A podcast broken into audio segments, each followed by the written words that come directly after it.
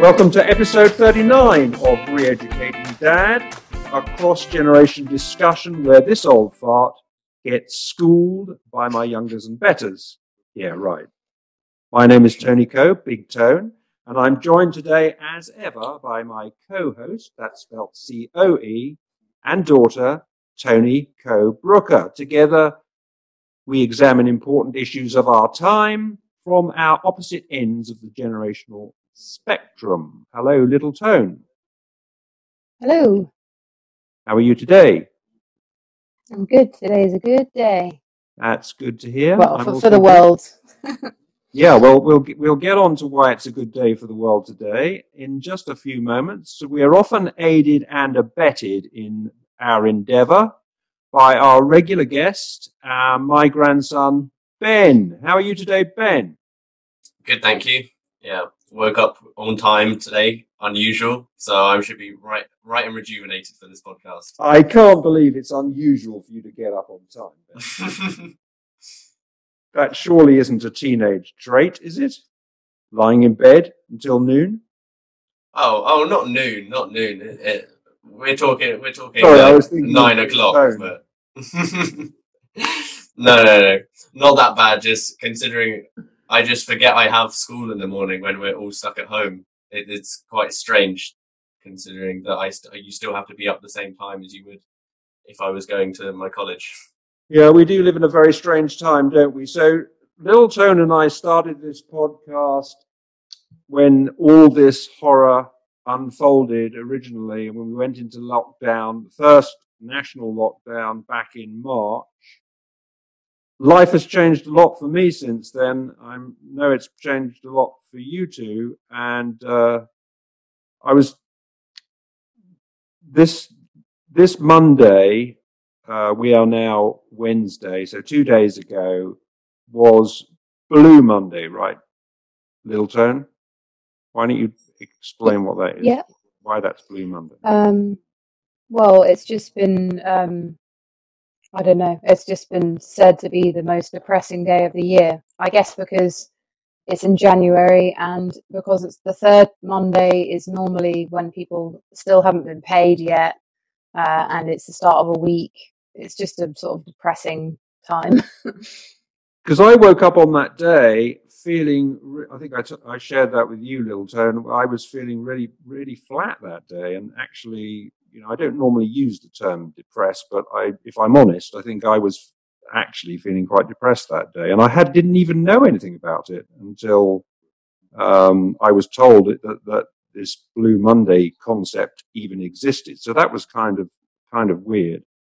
Uh, but I'd just like to find out from you two now that we are, you know, in the, is it the third lockdown now? I can't even, I've lost count. But uh, I'd just like to find out from your different, from, from our different perspectives, being that, you know, I, I'm in my mid 60s and Lil Tone's in her 30s and, and Ben has literally just entered adulthood, having just turned 18. How you feel about where we are now, this whole situation. Why don't we why don't we start with you, Ben? Um, yeah, I'm uh, just quietly waiting for um, uh, for the middle of or the summer of this this year because I've I've written off my um uh, my college career. I think I, I think it's going to be very doubtful that we will return for any significant amount of time at college.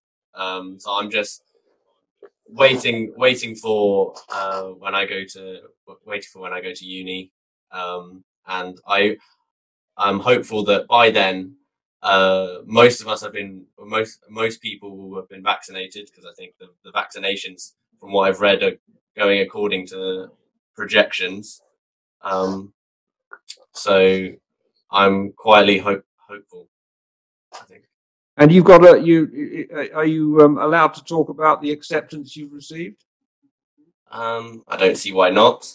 Um, yeah, I was a, I got an offer from my first choice university uh, last week, uh, Cardiff, um, for law and politics. So um, I'm really excited for that because that was really uh, the one place that I've I fell in love with when I was researching my um, my little my little research because obviously unlike other years you can't go to the places. I couldn't go to go to the universities and see them. So you just had to sort of look online and get the best um, opinion of it with that and i still i still fell in love with the place so i'm really looking forward to it hopefully as long as i fingers crossed with the grades that i get in Well, you, you come across as very positive, so you're not you're not sort of feeling depressed about this situation. You feel sort of taking it in stride. Um, no, there are obviously there there are there are tougher days tougher days than others. Um, I just how do I say this? Um, I'm just looking forward to the to the future, so I'm just not getting caught up on the on the now because and the now situation is is rubbish. But uh, unfortunately, I have uh, well, touch wood, a lot of years um, of my life in front of me, so I, am not feeling too. Now you uh, are depressing me. I'm sorry. I, I, I'm just I'm so I'm not worrying about my life forever being changed because I think that in in a while I won't even I'll barely remember this. Is is so I'm just keeping perspective in order to not get too upset. I think. That's great. What about you, Little Tone? Um, I'm feeling a bit low at the moment. I think um, I've still got some lingering COVID symptoms going on, which is annoying, but also just not really seeing a light at the end of the tunnel for the music industry at the moment. It's pretty bleak. yeah, you know, everyone's in their their second round of cultural recovery funding, and without that, I just I just don't see how I'll have a job, basically. Yeah, that is. Um, it, I mean, that particularly your industry, music industry. I mean, I was a few weeks ago. I was listening to Andrew Lloyd Webber talking about how he was, you know, he was excited about launching. Is it Cinderella? I think he's got coming out, um, and you know, other reviving other shows like Phantom and so on. And he was he was reckoning that that they would start in May. I think he said. There's no chance, is there? Well, I think it's different with theatre because I think that they um, have quite a clear structure to work with. You know, all the seats are laid out, and you can do socially distanced shows. I don't think that financially it will be amazing, but they could, with some assistance from the government, go ahead. But I think the problem is with um, a live gig, especially in in a you know in a when you're supposed to be like standing next to each other there's just it's just the worst environment to get sick you know even he was saying um, that even he was saying that in the musical theater it doesn't the model doesn't work you know yeah i i have to say that mm. i can't say too much but i i work in a my job is in a theater and um it's uh, it's hard it, it's hard to make it um economically viable i, I believe um, yeah I with, guess, and with... even even on the stage as well, with them singing and stuff. And normally they're singing arm in arm, and mm. that just can't happen. You know, it might it might be okay for like you know shows where it's a one. It might be okay for like Women in Black, or you know, we saw um, uh, was it Denise Van Outen who did a who did yes. a one woman show? Yeah, so tell I mean, me, maybe for stuff like that. Yeah, yeah, yeah. Yeah, or for like you know, for um, serious theatre where there's it's not you know more um not as much singing and you know full band and stuff like that. It might be possible to pilot some shows, but yeah, like Ben said, it's not going to be financially viable. So I don't know. I just think that there's only so long that the government are going to be able to financially support these companies through, and I just feel like it feels like now is a time where they're going to have to start making some tough decisions. Yeah, it's difficult to see how they can keep um, doling out the money indefinitely. Difficult to see how that's mm. that's going to work. You know, eventually that is going to give rise to something unpleasant, like you know, inflation on a on a big scale. So you know, I, I just shudder to think what that might lead to. Um, so f- coming to my perspective, sort of mid sixties retirement sort of era, um, I feel very lucky uh, and, um, you know, because I've obviously, I'm sort of at the other end of the work spectrum as well as the other end of the age and life spectrum. Um, and it, the good thing that it did for us, my wife and me, Kiki and me, was to really force us when when we when all this happened. It really forced us into doing something that we would intended to do much later, and I think we probably would have ended up either never doing, or we would have done it probably a bit too late, which is which is moving uh, moving out of London, out of central London into the country it really speared us. We decided, right, this is it. This is not the time to be in a big city. We have to make a move. So we just got on with it. We and, and found a house. It's now in the paper. To, you know, we found a house in in a very rural part of the Cotswolds, and um, it's it's in the paper papers today that there is a very big uptick in people wanting to do that. You know, eh, to the Cotswolds specifically, which is interesting.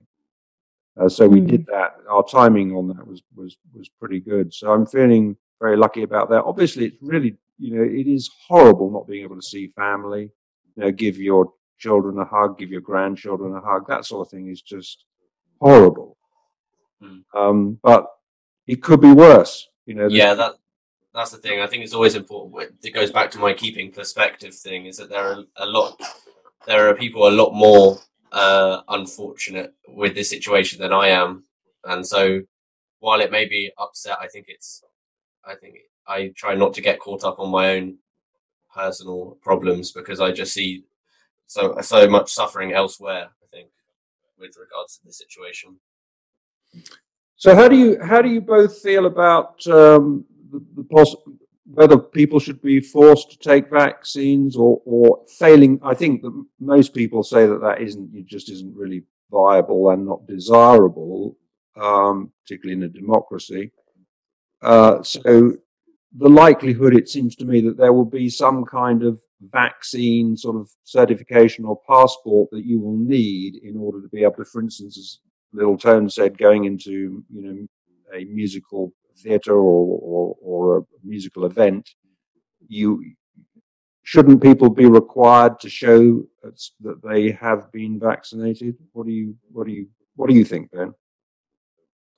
Um, yeah, I think that um, you sh- yeah there should be some requirement of vaccination um, to get into places, but I think the wider problem is um, if you if you can't make, and I don't agree with the fact that vaccines should be made mandatory. I think you have to um, have a real push for education on the vaccines and what they really are and what they do, because that way you can encourage people to to take the vaccines without for, forcing their hand, essentially. And and it's all about just getting enough people vaccinated that people who aren't vaccinated or cannot get vaccinated um, don't suffer so, so I think education about the vaccine is the most important aspect that we that should be put into action.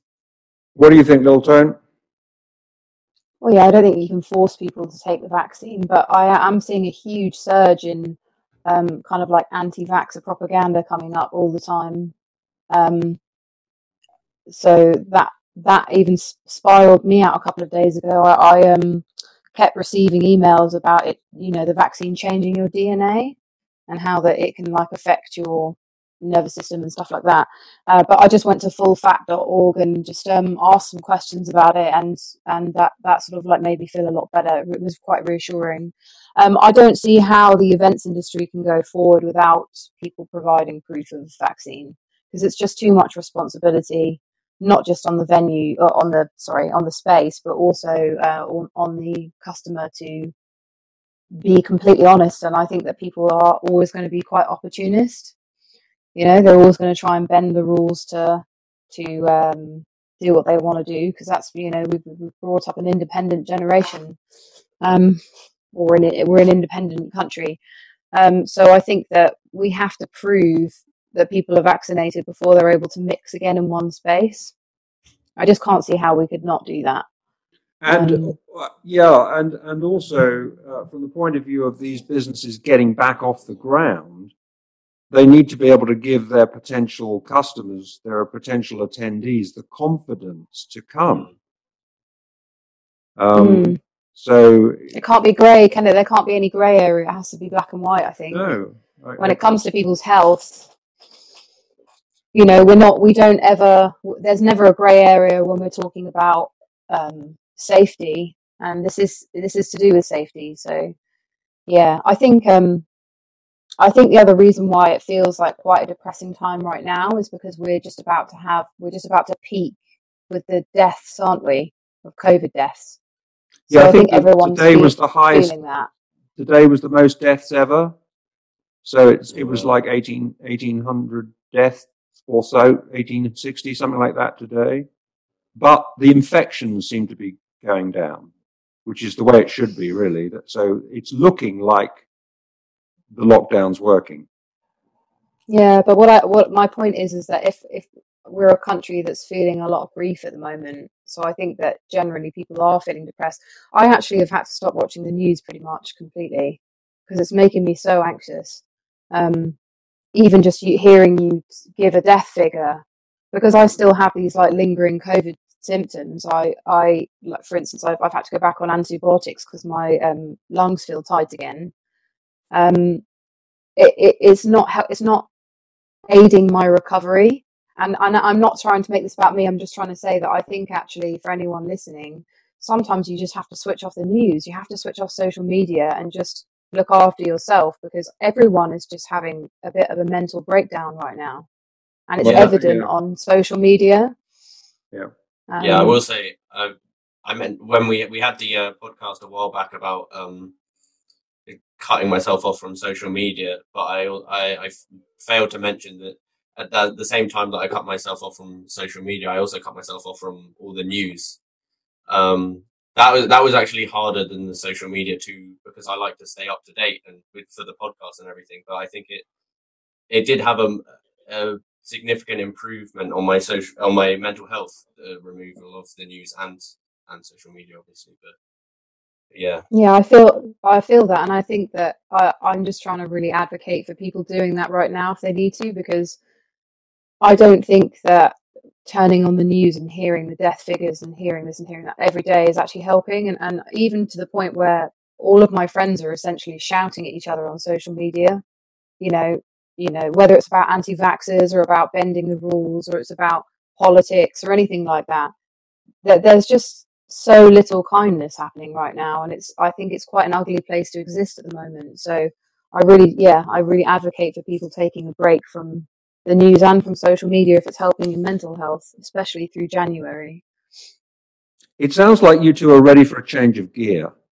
So I'm going to give yes you please give you a change of gear-. So today's a, a positive day. Last last um, week in episode 38, we discussed whether President Trump should be impeached. There's been a bit of movement since then, and he is in the process of being impeached. But today uh, is a big day in in uh, the United States because their new president, the 46th president of the United States, Joe Biden, is being, in fact, I think, has in the last few minutes um, together with his um, his running mate and vice president. Remind me of her name, someone.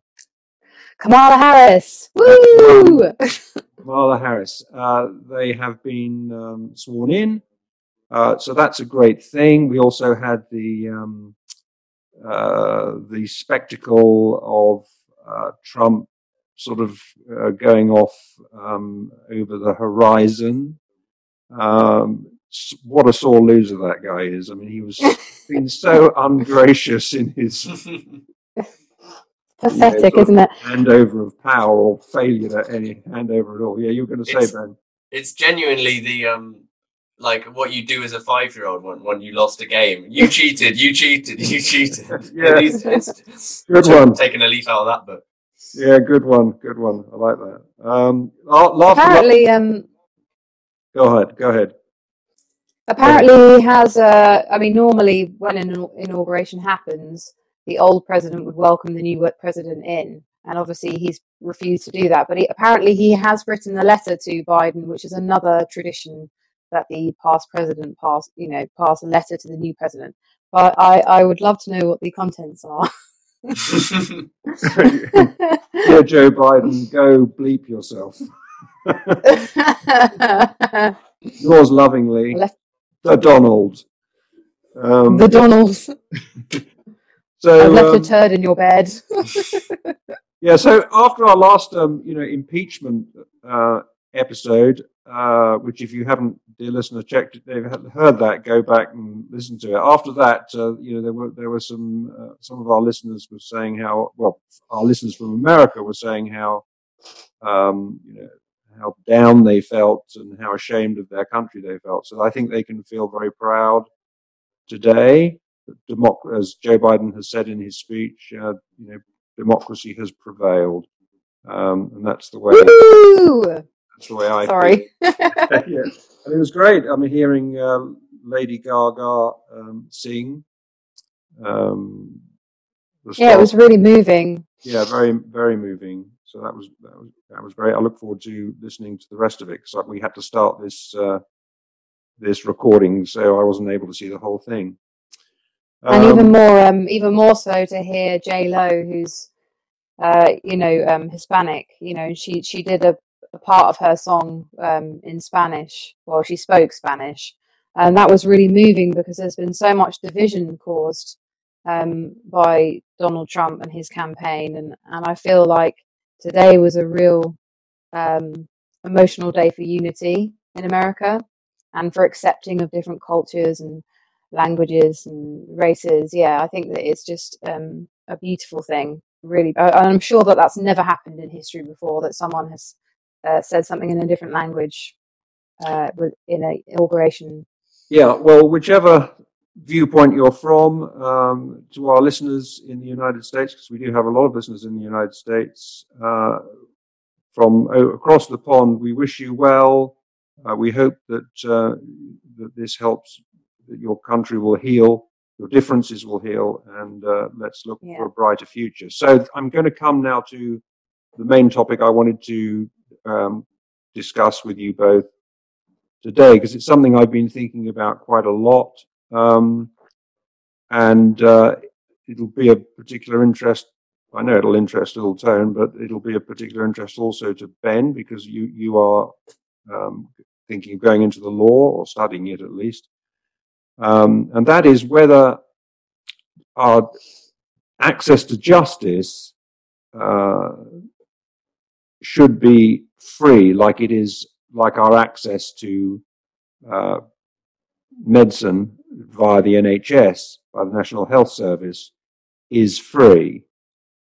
Uh, should access to justice be free? Do you want to start us off on this little tone?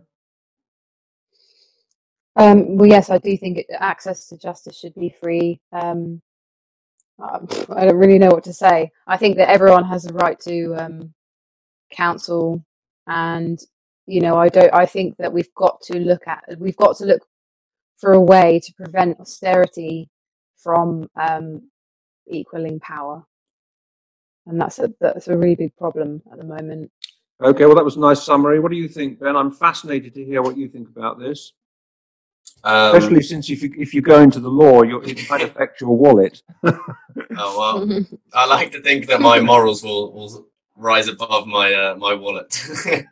but um, the the the short uh, answer is that yes, I think that um, that they should it should be made uh, made free, and um, and uh, but I would undercut that with if the financial ramifications of that might be uh, too extreme at this point that there needs to be serious reform in uh, the legal aid um, like uh, in legal aid because I was reading on it before this podcast and I was shocked at the things that you aren't given uh, legal aid for, such as uh, so in the civil courts, uh, in order to get legal aid, you have to you have to first prove that you're um, you cannot afford it. Essentially, you also have to prove that it's serious enough. And the list of and some of the things on the list of um, areas that aren't serious enough are appalling, like child abduction.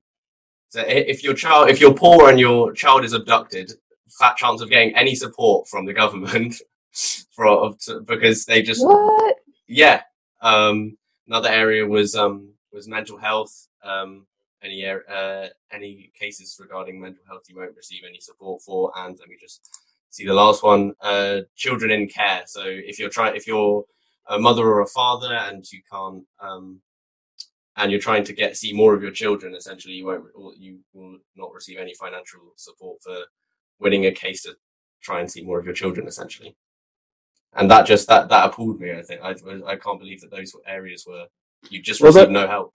Those are actually a lot of those. Are, I mean, there has been. I don't know if you picked this up in your research, Ben, but uh, that that there has been a big rollback in legal aid um, mm. in recent years, uh, yeah. which has led to many of the denial, the the the, the, um, as, the aspects that are denied, um, and that has, I, I suppose, heightened my um, feeling that that we need to do something about this because it, it just doesn't seem right to me um, that uh, whether you the outcome of a case really should be determined by the wallet of mm. um, the part one or one or well, one of the parties, I suppose.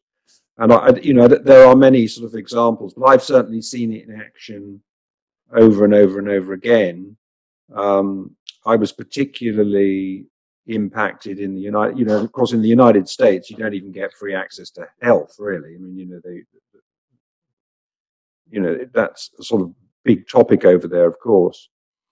Um, yeah, you can be um, you can be uh, bankrupted if you get cancer. you know, yes, like if you... I spent some time in, in, in Arizona, and actually um, a couple of uh, friends um, women friends invited uh, uh, me and my father over to their home in Arizona.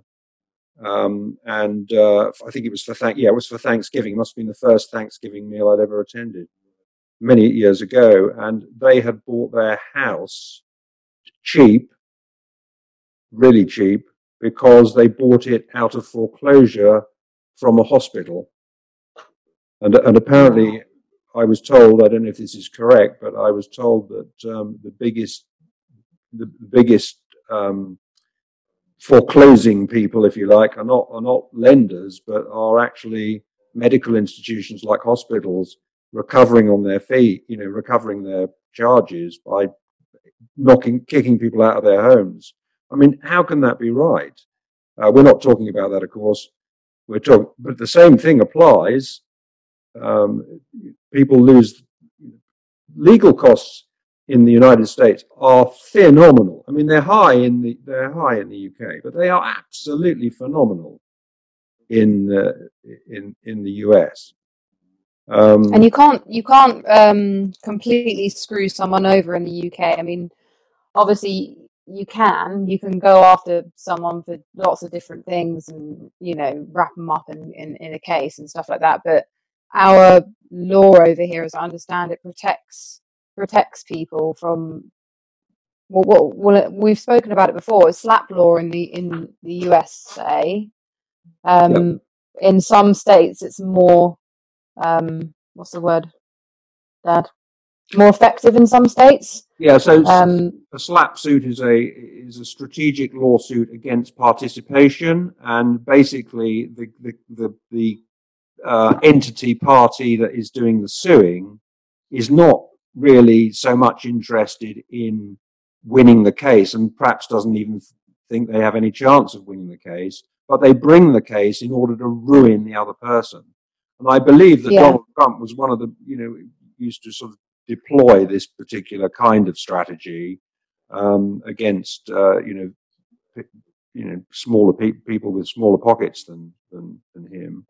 Um, mm. But it's it is a very well known strategy, and as a result of that, some states have brought in a, an anti-SLAPP law, which enables the victim, if you like, uh, to, to, make an early application to court, which actually sort of makes it, it puts the onus upon the claimant to show to the court that there is a you know decent case here to answer, and it's not just a you know a, an exercise yeah. trying to ruin the other party.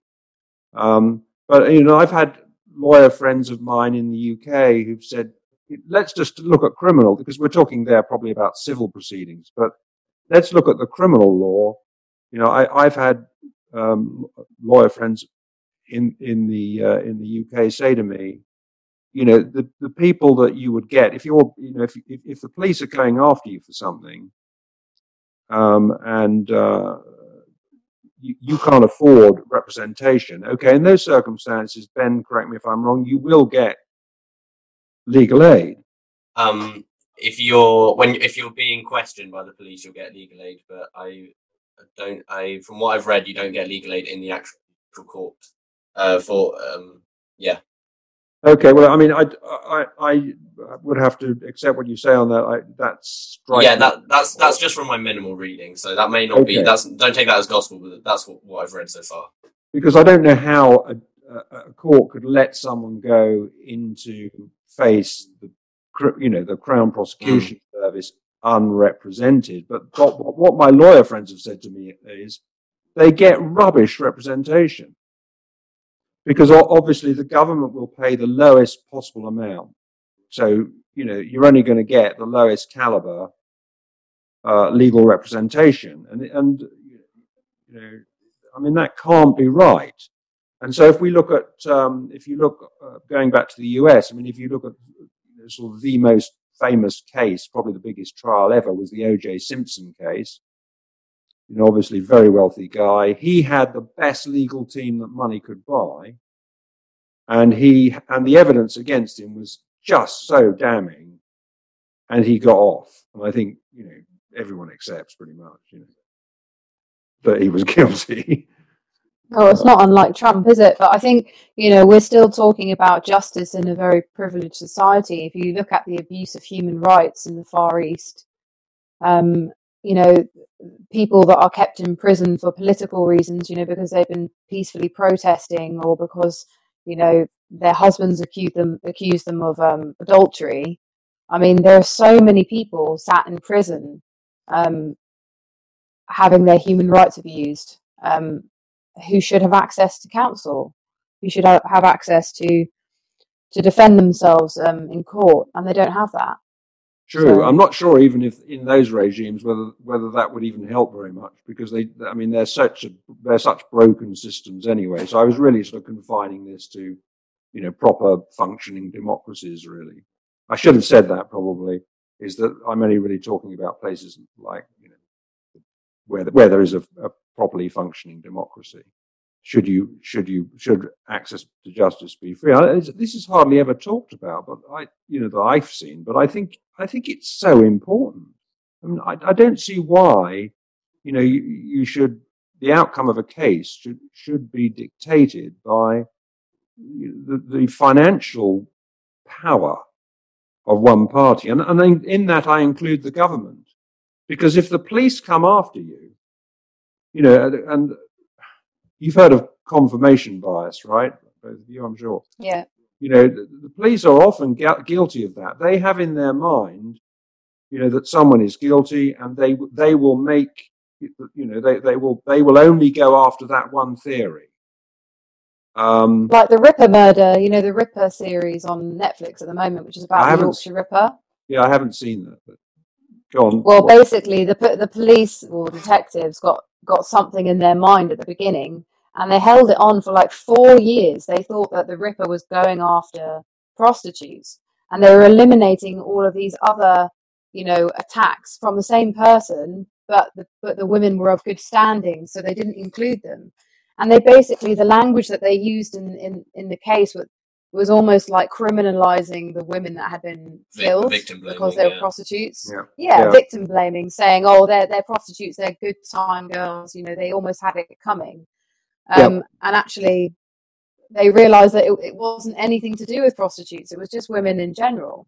You know, and then the police wanted to put a curfew on women because they thought that they'd be safer if they were at home, rather than putting a curfew on men who were it was clearly a male that was ki- killing the woman. Anyway, this is I just meant that there was confirmation bias coming from the police from the get go that that the that they were all all the victims were prostitutes. You know. Yeah. And um, and also like the Chicago Seven, which is obviously a film that everyone's talking about at the moment, where it was about the judge siding with the police and not actually even allowing a man of color to have counsel, legal counsel, even though he was um, uh, uh, sorry, he was um, legally he had to have counsel there, And one of the other lawyers was saying, I am not this guy's lawyer. You're refusing him counsel, and that is against the law. And the judge was basically condemned. He was, um, what's it called? You are in contempt, like Yes. 13 counts of contempt and stuff Yeah, like, that's a something good, like that. That's a good film, The Chicago Seven. Yeah, I, I, I, that, that, I agree with you. I certainly agree with you on that. Um, so it seems like the three of us are, are, are you know, are, are agreed agreed on it. I think that something needs to, something really needs to happen on this. Um, uh, I, just, I just don't think that's right. Um, anyway, uh, last final word from you, little Ben, uh, little Ben, Lil, Final Lil Ben. little Tone. Uh, uh, yeah, any final word from you on this to um, sum up? Fight the system. No, I just mean um, uh, I hope that we'll continue to progress and evolve and ask questions and protect people that need protecting. And congratulations to America um, on your new president. Agreed. Vice agreed. President, more importantly. Um, I um yeah glad uh, glad about the um the situation in America, uh, and I also just wanted to say that uh in this lockdown, make sure uh, the listeners to look after your mental health as well as your physical, because the two are just as important as each other. That is such a good thing to say. Hear, hear. Yeah, I hear here from here to here too. Uh, thank you very much, both of, both of you, Little Tone and Ben. Thank you, dear listeners, for sticking with us and uh, for your participation. Please do uh, message us via our uh, Facebook page. Uh, subscribe, like, share with your friends and family. Watch us on YouTube. Write us an Apple review, uh, or review on Apple Podcasts if you would, wouldn't mind, and if you like us. And we look forward to coming back to you next week with uh, more interesting discussion from a cross generational perspective. So it's goodbye from me and goodbye from Goodbye from me. my co-host and our special guest. Thank you. Goodbye, everybody.